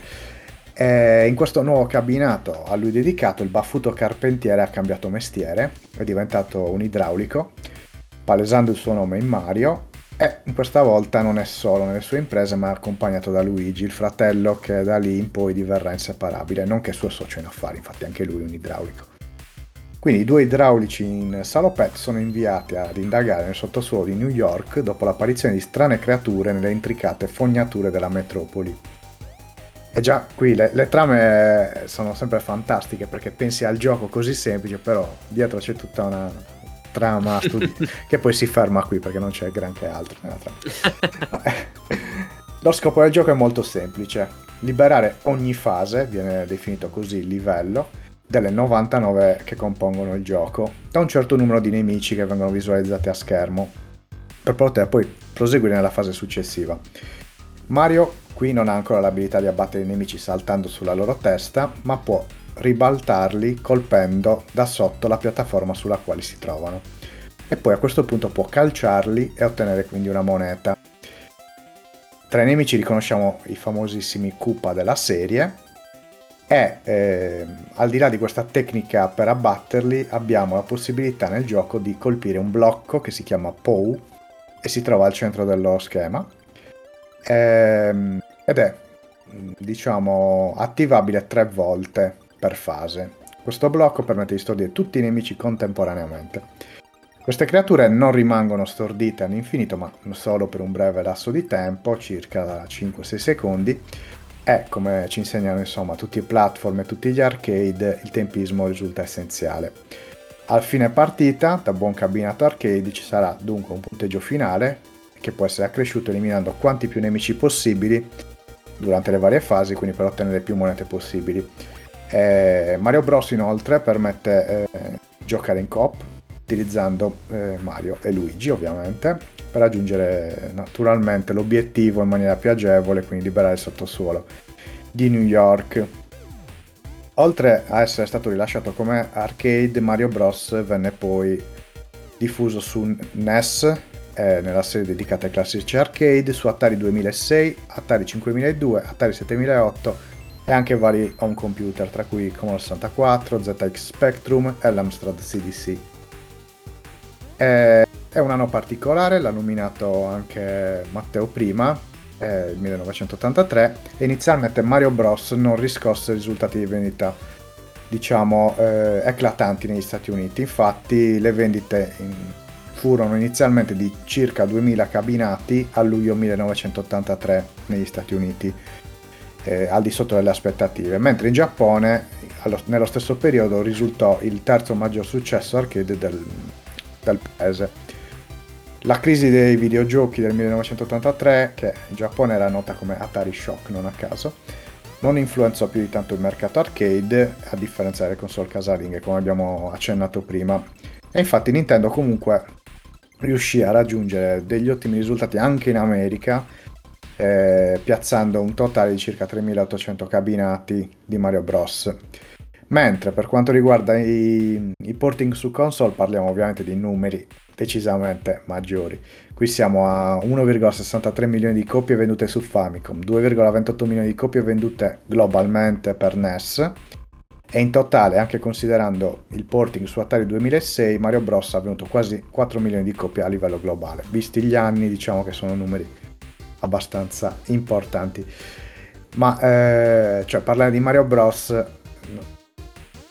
sarebbe riduttivo parlare solo del gioco, bisogna anche parlare di quello che c'è dietro al successo di Mario Bros. Infatti ci sono due nomi ricorrenti in casa Nintendo per quegli anni, ovvero un certo Shigeru Miyamoto e Gunpei Yokoi le stesse menti dietro, infatti dietro alla creazione di Donkey Kong, un altro grandissimo successo arcade. Nel nuovo titolo, Mario Bros., una delle principali novità fu la proposta di Gunpei Yokoi di rendere Mario immune alle cadute da qualsiasi altezza, poi peculiarità che è rimasta anche nei giochi moderni.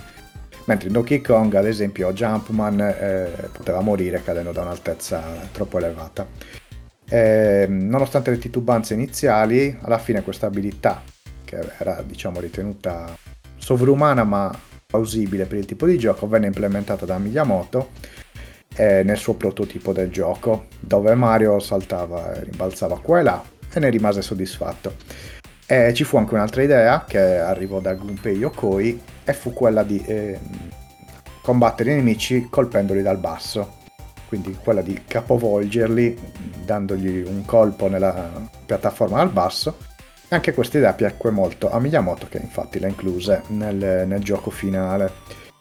Ehm, c'è una cosa che, che ho accennato all'inizio, ovvero il cambio del mestiere da carpentiere a, eh, a idraulico. Infatti eh, Miyamoto ritenne che, insomma, vista la, l'aspetto, l'apparizione di Mario con tuta, cappello e baffoni in Donkey Kong, quella dell'idraulico sarebbe stata la mansione più idonea rispetto al carpentiere. non so perché, forse mm. lui aveva questa concezione del tipico idraulico in salopette. Eh, All'americano. Esatto, esatto, cappello e baffoni. Comunque, l'idraulico sarebbe risultato inoltre più idoneo anche come personaggio all'interno dell'ambientazione del gioco che era fatta appunto di una vasta rete di tubature giganti che rappresentavano insomma le fognature del sottosuolo di New York e invece una cosa interessante dietro alla scelta del cambio di nome, cioè da Jumpman a Mario è il fatto che c'è una sorta di leggenda.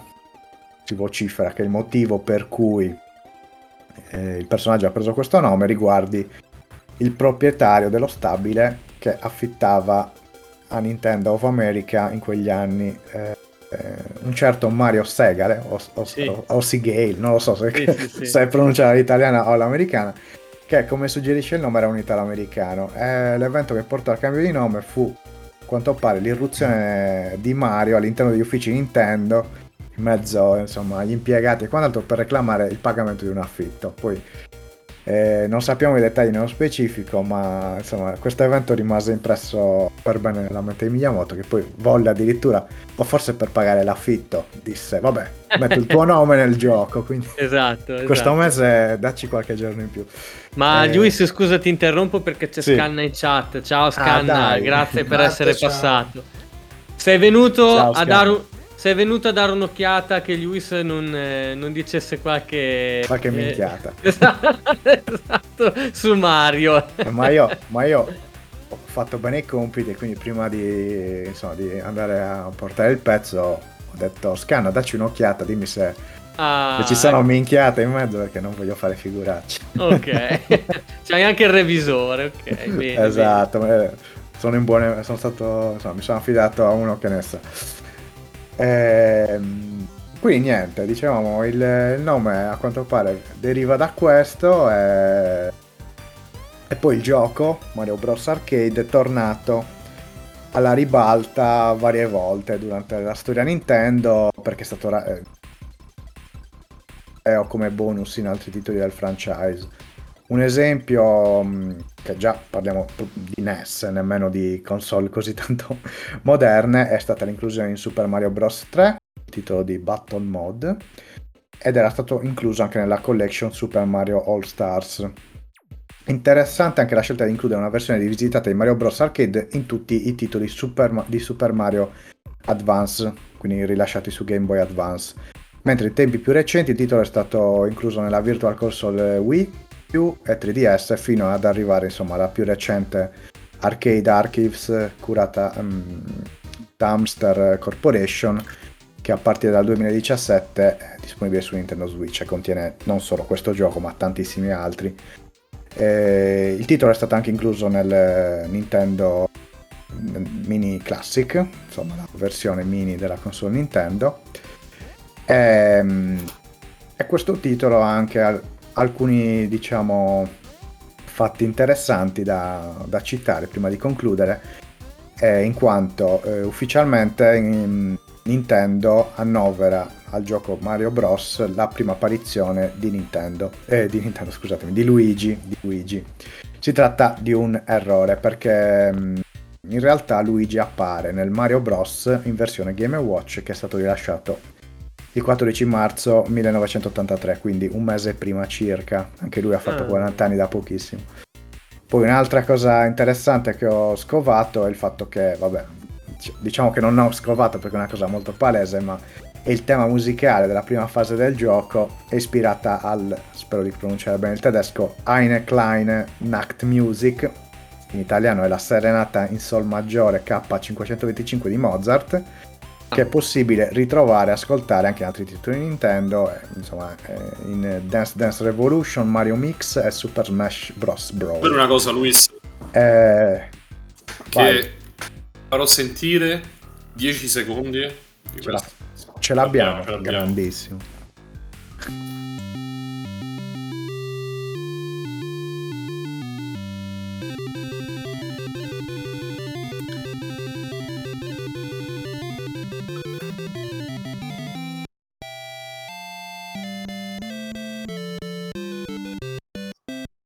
Era l'intro del, ehm, del gioco, ehm, nel cabinato era, diciamo, la si poteva sentire quando c'era la versione demo, tra virgolette, prima di mettere i Ho gettoni. anche il video da 4 minuti con quella estesa, quindi adesso lo inviamo.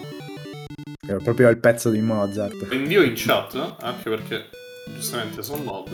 Ok, volentieri. Vai pure. Bravo.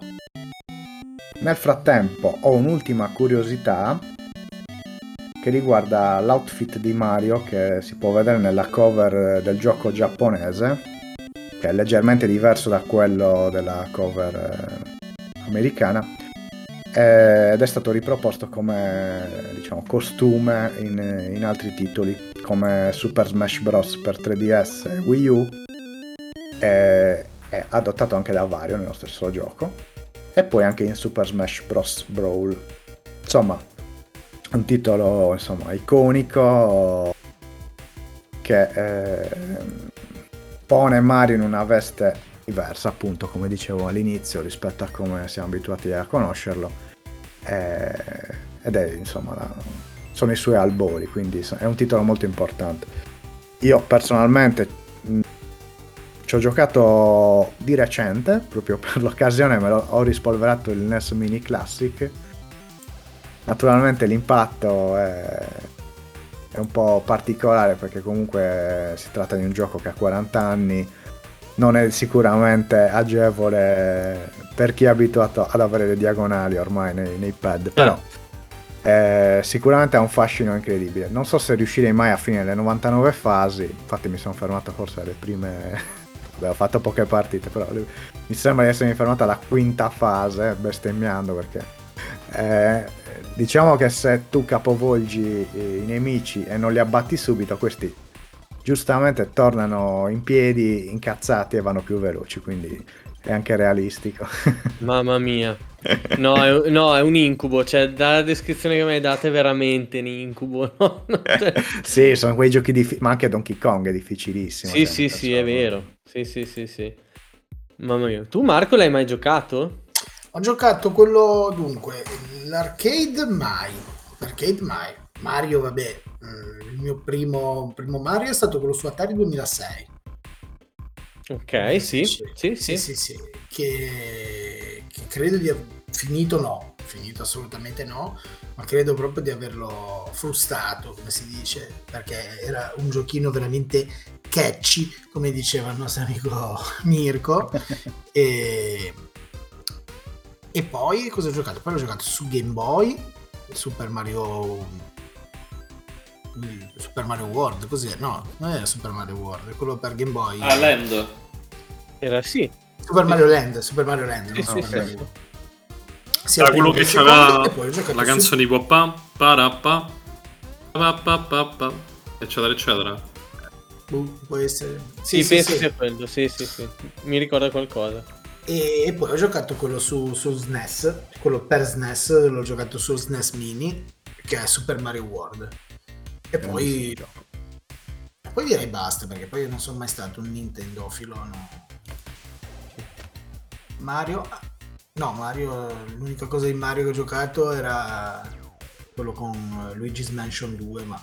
Qui il 64... No, no, mai giocati, mai giocati. No, ma perché io poi console Nintendo no... Ma non c'è bisogno di... Ho avuto... No, c'è. Il Game Boy, ho avuto il Game Boy, ho avuto la, la, la, la 3DS e, e poi ha avuto la, la, SNES Mini come console mm. Nintendo. Mm. Eh, su 3DS c'era New Super Mario Bros. Anzi, eh, lo so, DS. Eh, non mi, non mi, prendeva catch. Io quello no, che dovevo dire, l'ho detto, Matteo mi ha capito al volo. Prima ha sorriso, quindi. E Marco non c'è bisogno di averci le console, spesso. Eh, ho capito, ma non si dice. No, no, nel senso dei giochi d'amici. Eh beh, eh? certo, ce le prestano. Sì, sì, esatto. Scusami, eh, cioè. Comunque Mirko, io non ti chiedo se hai giocato a questo primo gioco perché forse è un po' troppo vecchio per te. Esistono giochi Ho giocato, per te? L'ho detto prima a Luis. Scacchi. Sul, um, sulla sezione di Smash Bros. Brawl in cui c'erano i classici. Sì, sì, giocato, giocato. Ok, ok, ok. E quindi sono l'unico ad essere a secco. Vabbè, io non ho detto il mio palmarès, non li ho giocati. Non ho giocato sicuramente tutta la, la, la bibliografia di, di, Mario. Io ho iniziato, vabbè, Super Mario World su SNES, da un amico, tra l'altro, perché non avevo. In quegli anni avevo ancora l'amiga, quindi poi oh, sono passato su, direttamente salto generazione su GameCube e Mario non me lo sono cagato minimamente. C'era Super Mario Sunshine, una cosa che mi è rimasta qua perché comunque è un gran gioco. E poi ho recuperato Mario 64 su DS, New, eh, sì, New Super Mario Bros.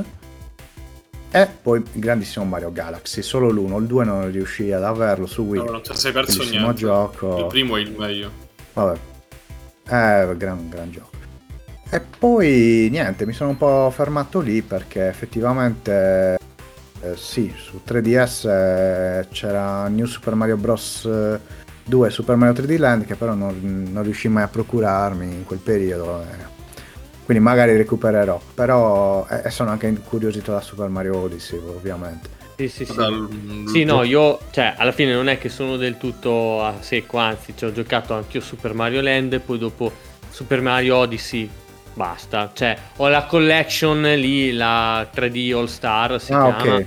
C'ho quella lì ancora da, ancora da giocare. Eh, che ha poi. questi tre grandi titoli: Eh, Super sì, Mario sì, 64, Sunshine. Io non dico tanti, sì, sì, Però se avete il 3DS, recuperate New Super Mario Bros. 2, eccetera, eccetera. Ma um, New Super Mario 3D Land, secondo me è uno dei migliori che io abbia mai giocato. È quello del 3DS, Sì, sì, sì. giusto? Con 3D Land. il Tanuki. Ok, È sì. lo- veramente uno dei giochi migliori che io abbia mai giocato. Ok, ok. Ma ragazzi dovete sapere che ho anche trovato la recensione di questo gioco, o meglio, l'ha trovata Lewis. L'ha trovata Lewis la recensione e eh, andiamo a leggere, pensate, da videogiochi, addirittura lo stesso videogiochi di Riccardo Albini. Questo è il numero 20 di novembre del 1984, edito eh, chiaramente da eh, Jackson. Allora, faccio una premessa. È una recensione di 39 anni fa e si sente tutto, ok? Tutta si sente che è una recensione vecchia. Però penso, adesso magari salteremo alcune parti perché sono decisamente pesanti, però penso che sia un bel, eh, un bel manifesto dell'epoca, una, una bella capsula temporale per quell'epoca lì. Alla fine è questo che siamo qui a fare, a cercare di ricordare un po' il passato. Mario Bros. di Nintendo, guardate che qua c'è già un errore subito sul gioco dello sviluppatore. Fantastico. Nintendo. Vabbè, Allora, il nostro Baldo falegname è diventato un Falegname? falegname qua. Eh, Nonostante la, eh, sua aria, nonostante la sua aria di ometto insignificante, sembra proprio che si dia un grande affare per far concorrenza ad Ercole. Per ora è giunto solo alla sua terza fatica, ma chissà che in breve tempo non riesca ad emulare il mitico eroe. Questo gioco presenta l'interessante novità di poter regolare il suo livello di difficoltà dall'esterno, come ci segnala il computer. Mario and Luigi, two players, can play as a team or complete against each other. Non me ne voglia Scanna e, e tutte le persone che hanno una pronuncia in inglese molto migliore della mia. Possiamo cioè scegliere se facilitarci il compito facendo giocare un nostro amico in maniera che guidi il fratello gemello di Mario, Luigi, come un nostro aiutante oppure possiamo rendere le cose più difficili ingaggiando una lotta fratricida con lo stesso Luigi. È il selettore di difficoltà muto. Mamma mia. Cioè, nel senso... Vero. Ma, ma qui inizia proprio con i tecnicismi sul cabinato, geniale, dai. Sì. Tra l'altro nel Deep Switch eh, di questo gioco esiste addirittura la possibilità di regolarlo in maniera tale da permettere di giocare il doppio con una sola moneta. Considerando questa diversità dal solito modo di giocare il doppio, prima un giocatore e poi l'altro, ci viene in mente Joust. Ci sono altre somiglianze tra i due giochi. Anche qui la casa dove si svolge il gioco è suddivisa in piattaforme. Si può uscire dalla destra dello schermo ed entrare dalla sinistra o viceversa. E bisogna farsi un poco di pratica prima di imparare a fermare Mario in slittata. Joust, tra l'altro io eh, lo giocai su 286. Comandi. Infatti Mario può muoversi verso destra o verso sinistra grazie ad un joystick a due direzioni. Ma quando si lascia il joystick, il nostro falegname non si ferma subito, ma fa una piccola scivolata.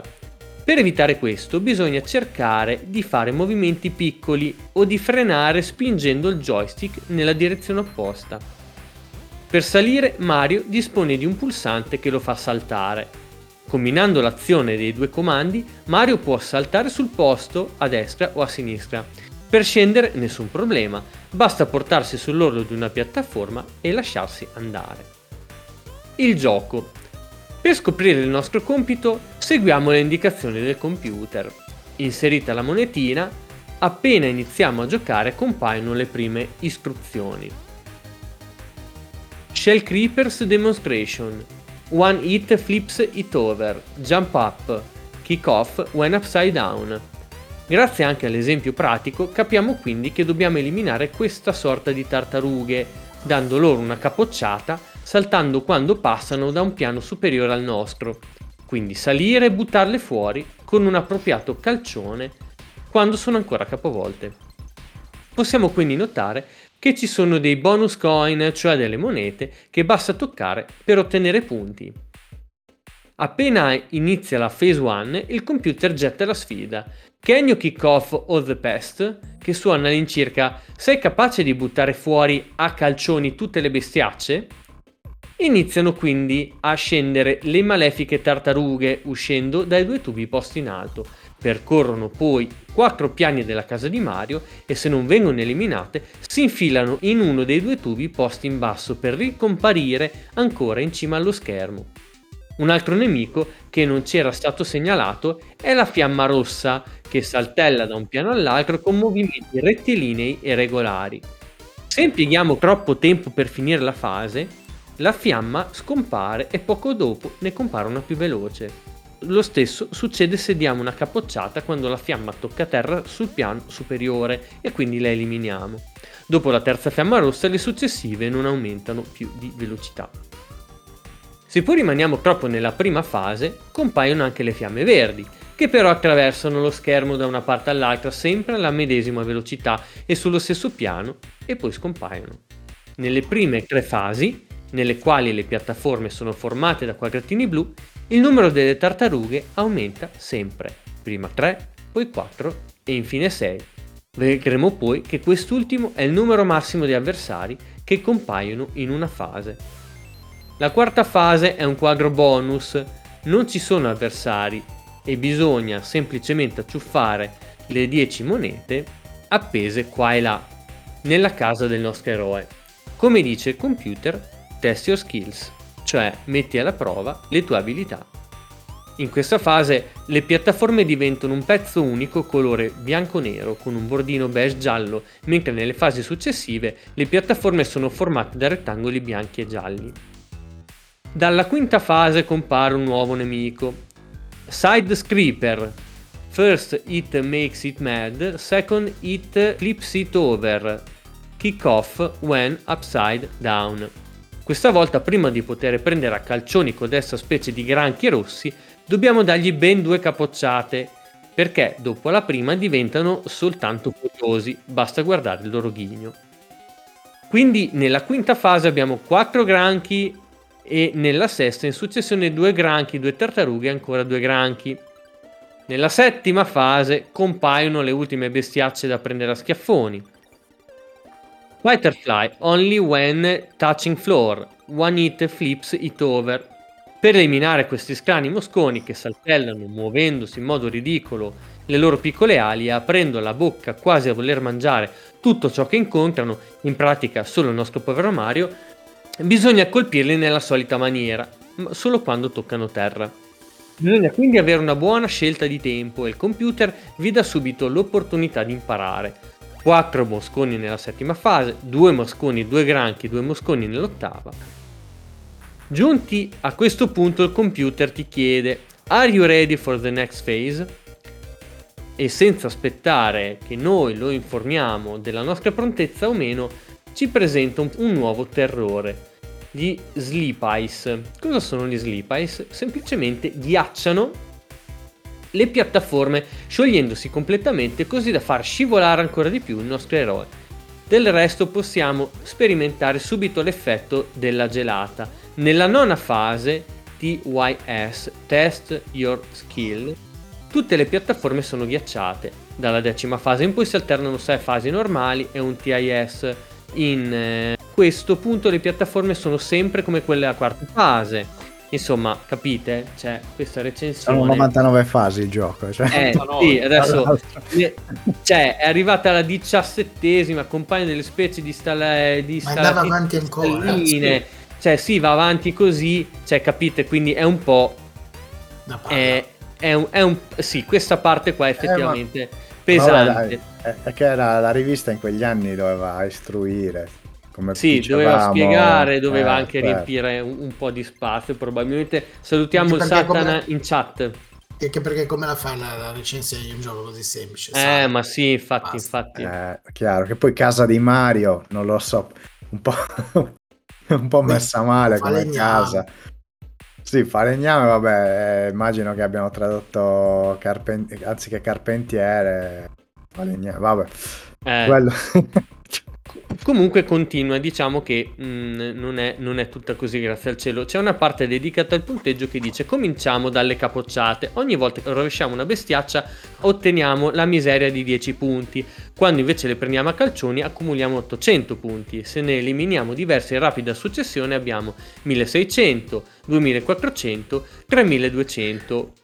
Le monete valgono 800 punti ciascuna e se otteniamo il perfect nel TIS riceviamo 5.000 punti extra nella quarta fase e 800 in tutte le successive. La fiamma rossa vale 1000 punti, quella verde 200, lo slap AS 500 e i cristalli niente. Strategia. Ovviamente la strategia dipende dal tipo di partita che vogliamo giocare, singolo, doppio amichevole o doppio fratricida. Nell'ultimo caso, numerosi sono i modi per massacrare il vostro fratellino. Potete mettervi sul piano subito sotto al suo e continuare a tirargli capocciate sì, eh, sicché non va a finire contro un nemico, oppure risvegliare una bestiaccia mentre la sa per catturare, o ancora spingerlo quando si è sullo stesso piano verso una bella fiamma. Eh, un'ultima maniera di fargli una carognata è quella di piazzarsi sotto quella piccola piattaforma con la scritta POW, che sta per Power, posta nel mezzo del primo piano Dando una capocciata al momento giusto, si può risvegliare qualche bestiaccia posta in prossimità di vostro fratello. Quest'ultima strategia però può essere anche utilizzata nel doppio amichevole, dato che colpire il PAU eh, equivale a dare una capocciata a tutte le piattaforme. U- eh, uno dei due giocatori si piazza lì sotto in maniera tale da poter salvare l'amico in certe situazioni critiche, bla bla bla. Insomma, andiamo un pochino avanti e arriviamo alle conclusioni. Forse vi chiederete perché abbiamo usato eh, sempre il termine capocciate anzi- eh, anziché testate. Ad essere sinceri, Mario, pur essendo piuttosto minuto, ci ha dato sempre l'idea di un uomo rude, per cui il termine scelto ci sembrava più appropriato. A parte gli scherzi, questo gioco è senza dubbio originale e sembra riscuotere un buon successo tra i patiti del genere eh, giochi di risalita a piattaforme. Forse sembra un po' troppo difficile, ma sicuramente prima o poi avremo notizie di qualche specialista che ha sfondato anche qui il muro del milione. Chissà.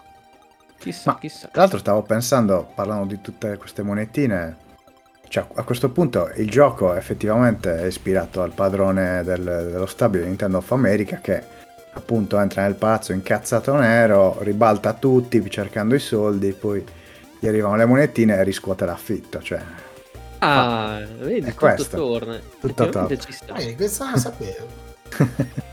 Effettivamente ci sta. E questa ragazzi era la recensione di Mario Bros. letta da videogiochi. Bella? Sì. Videogiochi numero 20 di, di novembre del 1984 eh, di mm, Jackson. Bene ragazzi, direi che abbiamo concluso. Allora, possiamo ricordare che non lo facciamo mai, i nostri contatti. Contattiamoci. Ricordiamo la posta di floppy chiocciolagamesource.it. Ragazzi, scrivete per insultarci per, eh, o per Scrivete. dire. Scriveteci per, dire, per dire. Pronuncia Mario Segale o Segale. O Segale, esatto. Mandateci un messaggio vocale anche per farcelo sapere. E poi dopo abbiamo la pagina Instagram Floppy Disk Ita gestita dal nostro Marco.